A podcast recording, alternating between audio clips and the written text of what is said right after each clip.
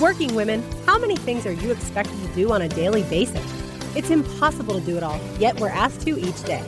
Listen to hear how one high wire woman, Rosanna Berardi, stays on the high wire while managing a busy law firm, a consulting business, teaching at a law school, parenting her 14 year old son, and maintaining a happy and healthy marriage. Let Rosanna show you how to make sense of your life and stay on that high wire.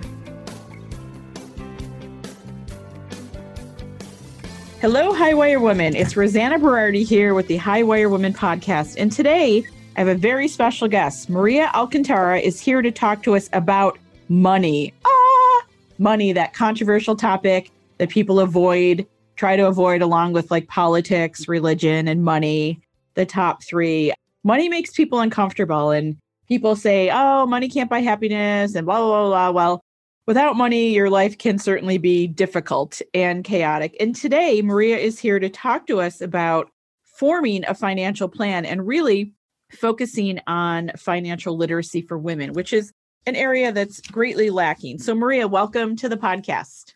Thank you so much, Rosanna. I'm so happy to be here. All right. So, Maria, tell us a little bit about yourself. So, my life has been pretty wild. I was born and raised in Brazil and life is good but as a lot of people know about brazil we have huge disparities in wealth right? So i grew up seeing high end luxury right next door to real misery and that marked me rosanna from a very young age you know? Seeing how people different people manage money on different levels the different groups of people the different genders. So i from day one knew that i wanted to do something with that and help people with their finances empower them and show them that it's really not that hard once you have that background, I mean, you don't have to have huge academics, you just mm-hmm. have to have a base knowledge. Then my parents moved to Canada and I studied psychology and finance, which blend together amazingly because mm-hmm. a lot of our money problems, it actually comes from our head, right? The way right. we view money, our beliefs about money, our family stories about money, all that baggage. So I built a career in banking wealth management and I did that for 10 years and I became an investment advisor. And that was really good. It was really interesting, but it just wasn't fulfilling enough because the education really wasn't there for women. Mm. Like they were not engaged at that at a certain level. They kind of just said, "Well, this is you know a man's world," or "I'll leave my husband to it." And it's too bad because you know these could be really powerful women. They could be really interesting in business. They are very creative, very educated, and yet when it came to money, they just kind of threw their hands in the air and they said, "This is too like too out there for me. It's too much." But then there came a point in their life where they kind of had to get hands on, right? Maybe the partner wasn't there anymore, or mm-hmm. something happened. And you know what? It just brings you to the next level in your life in general. It gives you independence. We all know what the benefits of being financially strong are.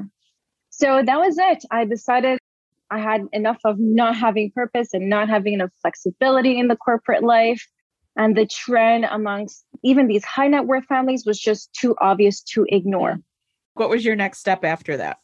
Right. So I left the corporate world. I left um I left my career behind and I decided I'm going to start by writing a book. And I noticed it was really a certain segment of women that responded well to the way I you know I talked to them.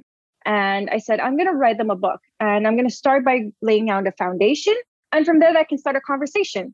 We can start talking about what their dreams are we can start building plans for them. I can start teaching them that kind of stuff.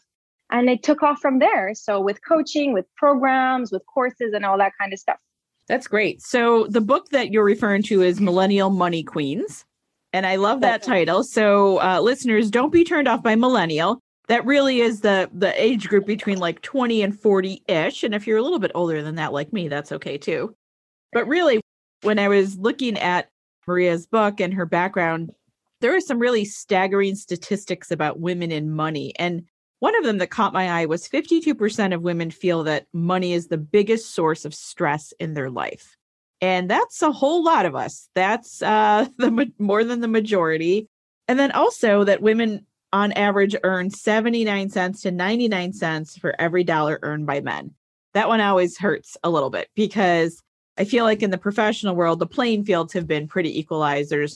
More or almost more women in you know law school medical school all the big professions so that's a little bit disturbing so you know money is such a controversial topic maria when you see your clients like what's the one thing that they struggle with? Like, what do you hear the most from people that you're working with? Confidence. And those statistics that you brought up, I really saw it. And when I saw those numbers, it really sealed the deal for me. It wasn't just, you know, my perspective or my experience that validated the numbers. But when I understood that it was really a wide problem, I said, I have to do something about this. So it seems like women don't have enough the confidence to negotiate their salaries better or negotiate fees, anything to do with money. They just completely shy away from because they feel they're not equipped to handle those conversations. So anything again from salaries to their expenses to any fees that they're paying or any um, returns that they could get, you know, talking to their advisors, those mm-hmm. conversations, they feel like they're not ready to have them. And so we work with giving them the knowledge that they need to be able to have intelligent conversations about money, to ask the right questions, and to go for the right things to make more money. I heard that the reason why women don't make the same amount, like they were still at that 79, 80 cents, is just because we don't ask. Like that, that sounds a little crazy to me. And I actually had a personal experience with that. Like a friend, a guy replaced a girl in a job and he made double the salary. Can you imagine? Uh, oh God, that's terrible double for the same position. And apparently it was just because, yeah, well, you know, he probably knew how to pitch himself and whatnot. Mm-hmm. But that's just all part of the education of having those tough, seemingly tough conversations about money. Because once you know, they're really not that hard. It's just when you start anything new, it's a little intimidating and then you get the hang of it. Right, for sure. And, and I know when I started my law firm 16 years ago, one of the hardest parts of it was asking clients for money because like I don't know, it just felt super awkward. I mean, when when you're in law school, they don't teach you how to sell. They teach you how to practice law. So I could talk to you about getting you a green card all day long, but when it came time to quoting you a fee, I was always like, I have to ask her for money now. And that's just not an easy skill for most people and I've gotten way better at it 16 years later, but I keep a fee schedule by my desk because I just take the emotion out of it. Like, this is what we charge for this, you know, and it's just kind of like a menu. And that's really challenging for people to ask. And one of my colleagues is a male attorney, and he's like, I have no issue asking. I think they're getting a great deal. I'm like, I can see. right. Like, totally different. Right. Like, I'm like, oh God, you know, it's too much. And he's like, hell no, they're getting a great deal working with me. And I was like, that's, that's a really interesting shift there you mindset, go for sure yeah and that's a lot of societal baggage you know like uh, how women view their role in society their relationship to money you know it's been generations where we've been kind of taught to not touch it mm-hmm. and so it's, it's not even so long that women have been having access to credit that's huge you know right so yeah it's just about having those conversations making it comfortable and when women talk to women we create this like safe space you know where we can mm-hmm. practice these conversations we can give each other tips and so, yeah, well, congratulations on your practice. That's amazing. yeah, it's been a, a fun 16 years for sure. So, so how would someone get started? So let's say you're a working woman, you're busy, you have kids, you have to cook dinner, all the things we have to do. But we don't want to forget about this financial piece of our lives because it's critical. I mean, it is critical. So, how would someone get started with you? Like, walk us through kind of what you do. All right. So we would start with um, a call. We would have a conversation and find out, you know, where you are, what you like to do, what your dreams are. So we have a lay of the land. And then from there, we would start building a plan for you. And our whole thing is that, yes, people are busy. You know, people are not in the career of managing money. They're doing other things with their life. We don't want it to take all your time. So we love automating things. So we're going to automate all your budgeting. We're going to automate all your savings all your investing so that everything is pretty much on autopilot. And as much as I don't practice portfolio management per se anymore, we use different platforms to help you automate that. And so leveraging the technology is like number one that we do. Sure. And working with you. So it depends on the on the on the person. Some prefer having like a monthly call just to check in and mm-hmm. see how they're doing. Others they wouldn't follow a course on their own. So we give different options depending on your lifestyle. But it really always starts with having a conversation with where you are and where you want to go with your money, your relationship to money, how you feel about it, and make you uplifted, make you empowered about all financial things in your life. So, if I didn't know, you know, a mutual fund versus a dividend, would you be able to school me in all of that glossary of words? Of course, and that's the basics because you know, even let's say I I refer you to an advisor, or you find an advisor, or you're already working with one. Well, if you're not equipped to have those conversations because you don't know what these things mean, then it's going to be that much harder for you to make your money work harder for you. So that you know, one day if you don't want to work anymore, or even if you want to supplement your income, your money is taken care of you. So yes, absolutely, the basic financial knowledge, all your literacy is all taken care of. And it could be done on a conversational basis. Some clients they just like to have a they like to have a coffee over zoom and they like to just mm talk about it. Other yeah. ones they prefer to read. So you know they they can read the book or they can read the materials we have. Other ones like like i said they like to do a course. So you know on the weekend or whatever they'll take a half hour and they'll just listen to um to a recording while i don't know they're doing other chores and that kind of stuff Sure. Highwire woman, you cannot afford to ignore this. Trust me. This is a critical piece of your life, regardless of whether you're 20 or 60. You always need to be connected with your finances. And many of us have financial advisors and they're great. But my issue with advisors is that I want to know the right questions to ask because the advisor has a vested interest in selling a product that creates a commission for that person and that's just the industry it's not any negativity towards advisors but but i feel like it's critical to know what to ask to make the right decisions. Do you agree with that? A hundred percent. That was part of the reason why I kind of left the industry. I didn't feel comfortable selling some things where I had been put in that position actually, where I had to sell something to a client where I knew it just wasn't the right product, but it is what made the company the most money. And I just, in my heart, I couldn't do that. I, I can't. I had to find a way where I could empower people financially without having to sell them products that weren't right for them. Mm-hmm yeah, and the fees. So people don't know how to talk about how much their advisors are charging them. So yes, your advisor is often making a commission, but there's hidden fees everywhere. And if you don't know how to have those conversations, you could be really missing out on returns that just, you know, having the right conversation and showing the person that's helping with your money that you know what you're talking about and they should really optimize that for how much you're paying and how much you're gaining out of this it all comes down to financial literacy and knowing, like you said, what questions to ask. And it's interesting because I know some advisors you never hear from, right? Like they manage your portfolio, and at the end of the year, they're collecting a big fee for little to no communication. And I'm always like, what? This is crazy. If you're giving a service and getting paid for it, like there should be some level of relationship or communication. I completely agree with that, especially with money. We want to feel safe, we want to feel secure.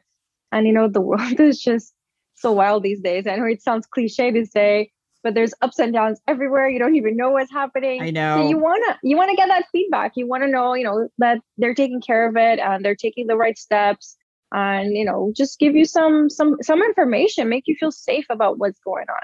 Definitely. So I'm sure, like everyone, the pandemic turned your life upside down. You're in Montreal, Canada and Canada's had its own roller coaster of COVID ups and COVID downs. Unfortunately, you're still in the down cycle. But what have you learned? Like, you're an entrepreneur, you're self employed, you're a mom, you're busy. I know you shared with me you're expecting a baby. Like, uh, what, did, yeah. what did you learn during this whole, you know, 15 months or so? So it's been a wild ride. And um, I think I could say that for everybody in different degrees. But what I really learned is to value what's really important in life. And, you know, I'm a finance girl. I'm all about the numbers and I'm all about the money. But money ultimately isn't everything in life, right? It seems to me that we are all living under this almost hypnotic spell and we were just hustling and grinding and not realizing the truly important things that we all need in life. It's almost like we were rushing through our days just to get to the weekend and the weekend flies by and time with with your family just to be at home. So as much as the lockdowns were difficult, I think that it was really important for so many people to just stop and be at home with their families. And yes, that brought a lot of challenges, I am sure. You know, so many families unfortunately had to break up during that time. Right. But I think that we all had to face things that were already there and to value really what's beyond what we've been taught to value, like the material things, money, and all that. Even though I am, like I said, a money person, our health, for instance, we've been putting this on the back burner for so long, right? Because we're always just like the work, the job, the this. We're not right. taking care of ourselves. We're not stopping. We're not breathing. We're not eating properly. And I mean, it's so sad to say, I recently lost a cousin in his 40s, like mm-hmm. young person, you know, and like we have to really take care of ourselves, our planet. And I mean, we don't have another home, right? It's our right. bodies and our planet. This is it. We have to take care of it. So it's really to value all these beautiful things we've been taking for granted for so long and it's super interesting here in the US a lot of things are reopening and and things are getting back to quote unquote normal and and part of that's very welcome and very exciting but as i see my calendar evolving with things i'm like oh no no no wait no i don't want to do six things mm-hmm. in one day like that's i amazing. like the slower pace of of the covid life not completely slow but you know just being deliberate about how you're spending your time your time with family I'm just afraid and I'm guilty of it. Like I just want to nosedive back into everything, but I'm trying to be at least strategic and say, okay, I can't jam pack all of these things in one day because I'm going to lose my mind. And I yeah. survived without doing that for well over a year, so it's it's time to be very deliberate. That's amazing. That's really really good. I think that helps us all create more balance in our life. You know, some people working from home, some people mixing home and office or just choosing how to spend their time a little bit better, a little bit more downtime, a little bit more family time, health time. We'll all live better lives this way. For sure. So you're super busy with a three year old and another one on the way, and you wrote a book and you have this business. What's your one thing that that's non-negotiable that like if you don't do or you don't have, it's not good for anybody around you? Yoga.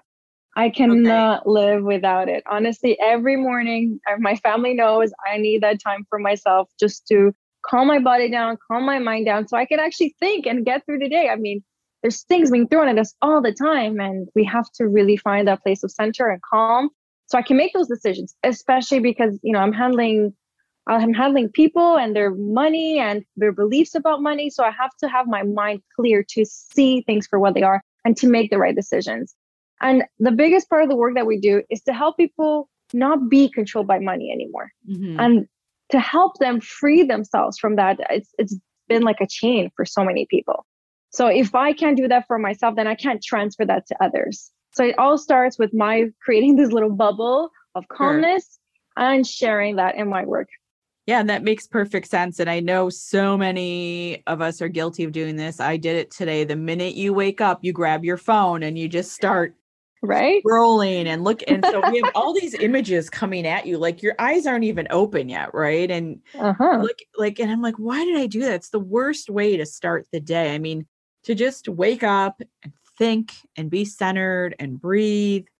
I mean that's you know I, I was thinking the other day i'm old enough where i've lived in a life without having a cell phone next to me right?